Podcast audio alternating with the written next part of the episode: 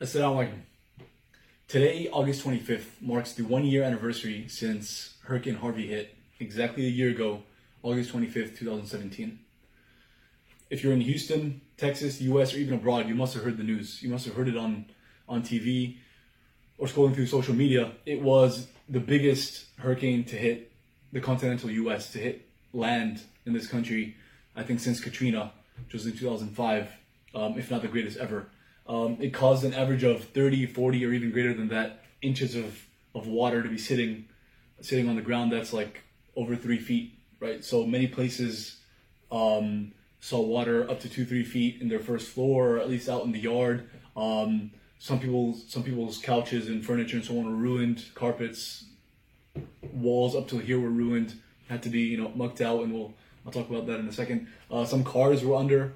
Um, some trucks sometimes could barely even cross some of the streets. Many of the streets were underwater. Houston, you must have seen the pictures and videos. Houston and like downtown Houston was looked like a swimming pool or a lake.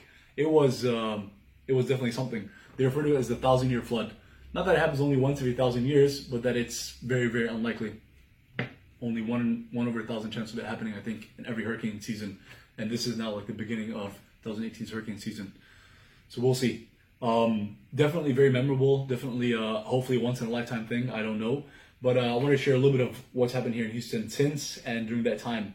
Um, I remember turning my my little apartment, what, whatever it is that I have, into kind of a makeshift shelter.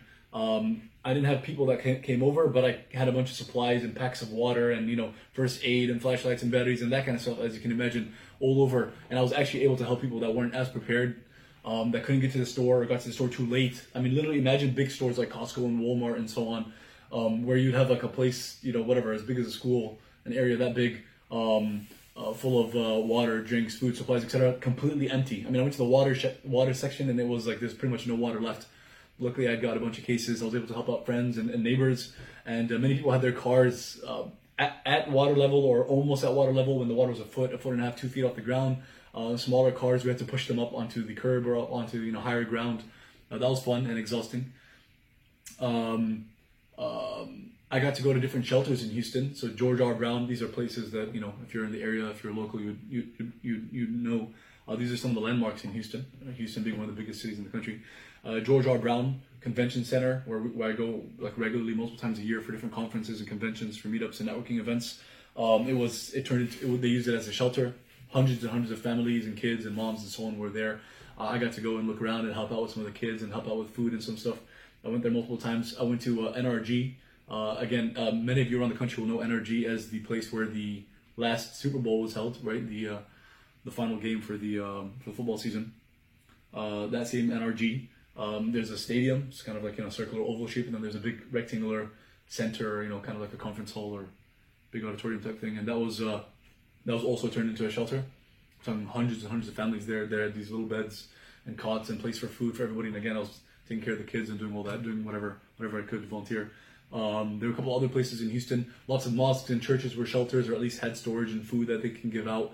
Masjid Tawheed, um, northeast Houston, um, right in the middle of the ghetto. That's kind of part of the idea. They um, they have a mosque there in one of the most dangerous areas in the country and they um, they go out and they give dawah, they propagate, they speak to people about the religion, and they also give out food and so on. In Hurricane Harvey, we had tons of people that came there. Maybe I'll show some footage. Uh, Congressman Sheila Jackson Lee came by. Um, we set up all these tables and makeshift tents, and then we were giving out food and stuff. Uh, that was good. That was like a week or two after Harvey. Uh, I'm trying to remember. Our mosque got flooded at least at least at least a few inches, so they had to redo all the all the carpet. But um, that whole area here, close to the medical center, that's south or like central Houston um, was one of the mosques on the list of shelters that people could go to if they needed to, because people lost their homes and houses. I don't have all the statistics. Maybe I'll I'll, I'll, I'll put a link or an infographic, but it's somewhere between two and three hundred thousand people lost their homes. That's huge. It's like over a billion dollars of damage. I don't remember. Was it one point three or thirteen? Some some huge number.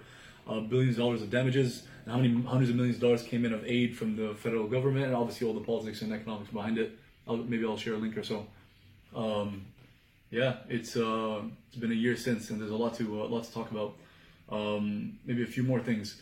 Uh, there was there was a memorable incident where um, uh, I got in a friend's truck. I had been stuck in my apartment for a few days because I don't have a I don't have a truck, and the you know the roads are closed. This this guy came in a big big truck. We got in, and we thought we were gonna go out and help people, and we were able to deliver packs of water. We were trying to help a couple with their trying to get medicine from their home, and they were staying at a hotel, etc., etc. Uh, we got stuck in like two, three feet of mud. Three of the four tires of the truck were stuck deep in mud and just kept sinking. As we every time we tried to push, it was getting getting deeper and deeper. And only one truck, only one wheel was out, and it was spinning, and we were we were stuck. And it was at night. It was raining. I Could barely see a few feet in the distance, and the road was the roads were full with water, and we were stuck between two roads in this grassy, you know, island thing in the middle. And it was the mud was just it was it was something else. And we spent 30 minutes an hour just pushing the truck, and it's getting deeper and deeper in.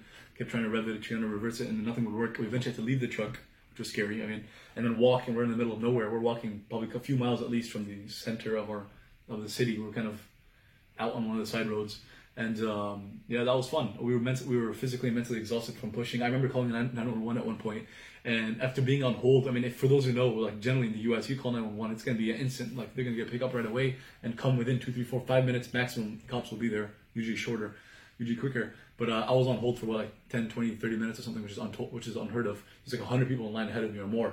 And when it finally got, the operator got to me, they were like, described the situation. I was like, oh man, this is not really an emergency in the sense that it was scary. Uh, definitely not your everyday, not your average day. But uh, we were physically okay. It was not an emergency in that sense. So they had to, you know, the cops never came and we had to just deal with it. Left the truck. We were about to go and stay over the night at a church that was just a few feet away on the other side of the street. Um, kind of scary because it's an empty, dark church. No one else was there at night. But it was nice that they left the doors open. I think it was on purpose, and they wanted people to be able to see that as a shelter and be able to go there, and that was cool. We almost stayed there. We decided instead to walk, which is kind of dangerous. My friend almost ended up in the hospital because he was in, you know, vomiting and, and the water was hitting him, and you know, something I'd seen out of a movie. But that happened. He ended up going to a shelter. I ended up making it almost home. Um, but there was a big road that was that was filled like feet under um, close to my home, and I was exhausted at that point. We were walking, you know, wearing our you know raincoats and everything. I ended up just staying in a hotel, and the people were the people at the hotel were the ones we were trying to help with the medicine. So they ended up giving us a free night there. I stayed at a hotel, walked home the next day. It was it was something. Um, obviously, like I mean, it's wrong to laugh about these things because, like I said, tons of people lost their homes and lost money, and people are still recovering. It'll probably be years till people recover. And you can think about the homeless. I mean, they were already homeless, and they're thinking, you're asking us, you're asking the government to like repair your house or to give you money in exchange for a house, but we never had a house. Like, so you can imagine from their point of view, they're homeless, and I don't know what they did, what they did when they were uh, when the rain was coming and they didn't have anywhere, they didn't have any shelter. So it definitely isn't something to joke about. But overall, me personally, in my experience, it was an overall positive experience from what I learned. So I will try to focus on the positive, and obviously the negatives are, as you can imagine. Um, I mean, you think of Hurricane uh, Hurricane Katrina, which is probably the biggest thing since, I mean, since before Harvey. Um, that's over that's over 10 years ago. That's like 13 years ago. And I know for a fact that people are still recovering since. Some people haven't, and some people are living in trailer homes, and some people are still waiting on their aid from the government, and it's, it's a mess. Um, but I want to try to focus on the positive. Among them is the fact that I saw tons of nonprofits out there, tons of uh, lawyers and volunteers and people that are trying to help out. The lawyers are trying to help out from the legal side, helping people with their houses.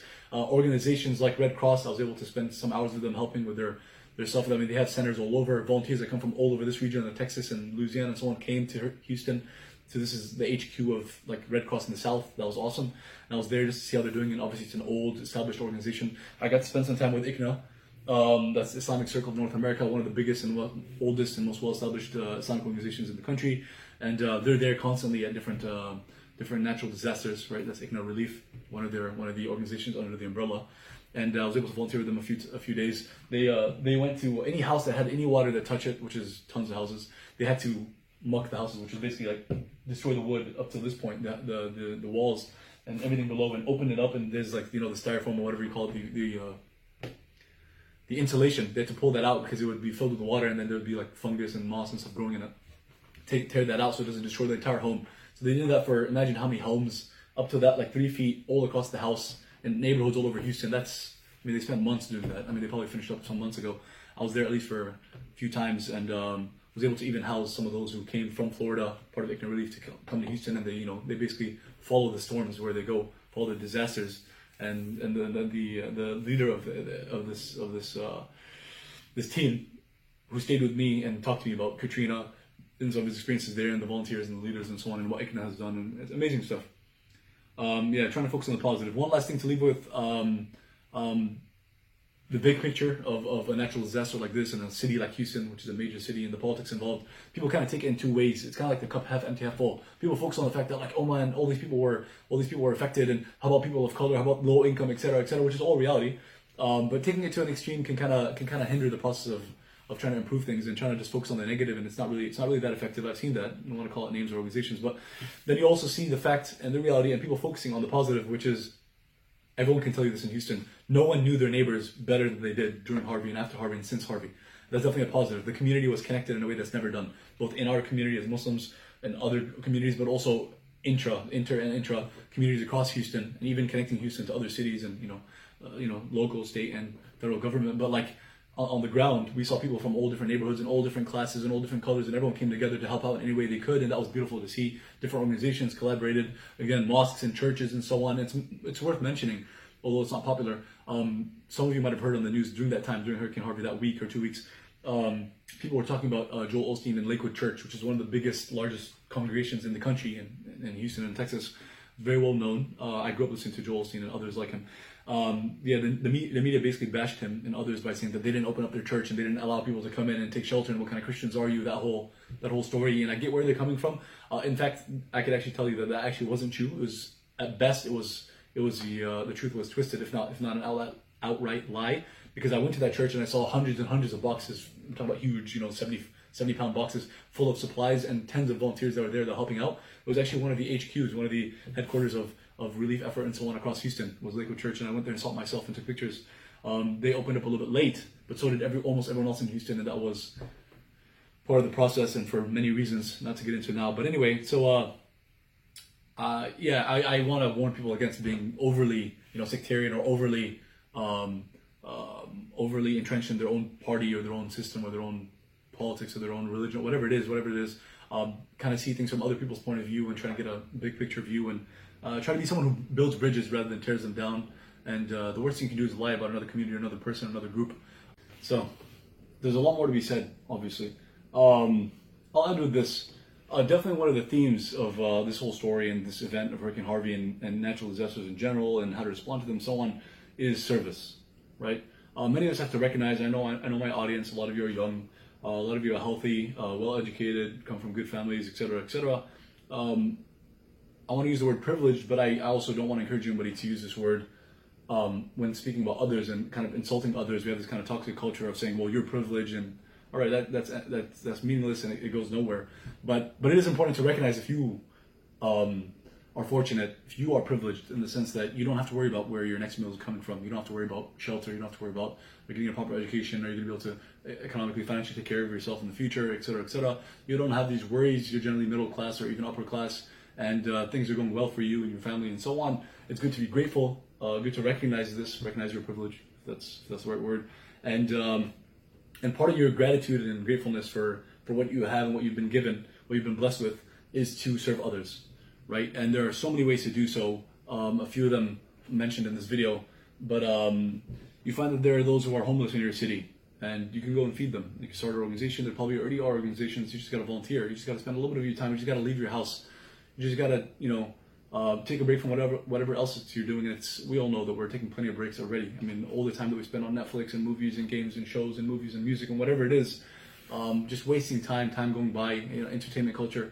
Instead, why don't you take a fraction of that, if not all of that, and um, when you're not working and not studying, doing other things that are productive and helping your family and whatever it is you're doing, your responsibility and commitments, why don't you go out and spend an hour a week or so, or more, hopefully, and volunteer your time. And if you have a certain you have certain knowledge and skills and abilities, and you're gonna find there's plenty of ways you can use that to benefit others. Right. So think beyond yourself, um, and get involved and be active and help others and care about others and be empathetic and sympathetic and and uh, try to see things from other people's point of view and try to make your life meaningful and purposeful and use what God has given you to help others. I mean, our whole entire faith, our religion, and those who know me know that that's where I come from, why I make these videos, why I talk about almost anything, how I see the world, it's my worldview, um, can be summarized and um, and broken down and simplified into really just worshiping God, you know, loving God, knowing your Lord, uh, knowing who God is, and serving others, taking care of others. So it's love God and serve His creation, love God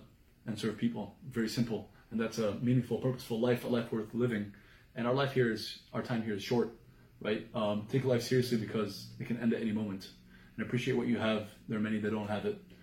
And that's it for now. Assalamu alaikum.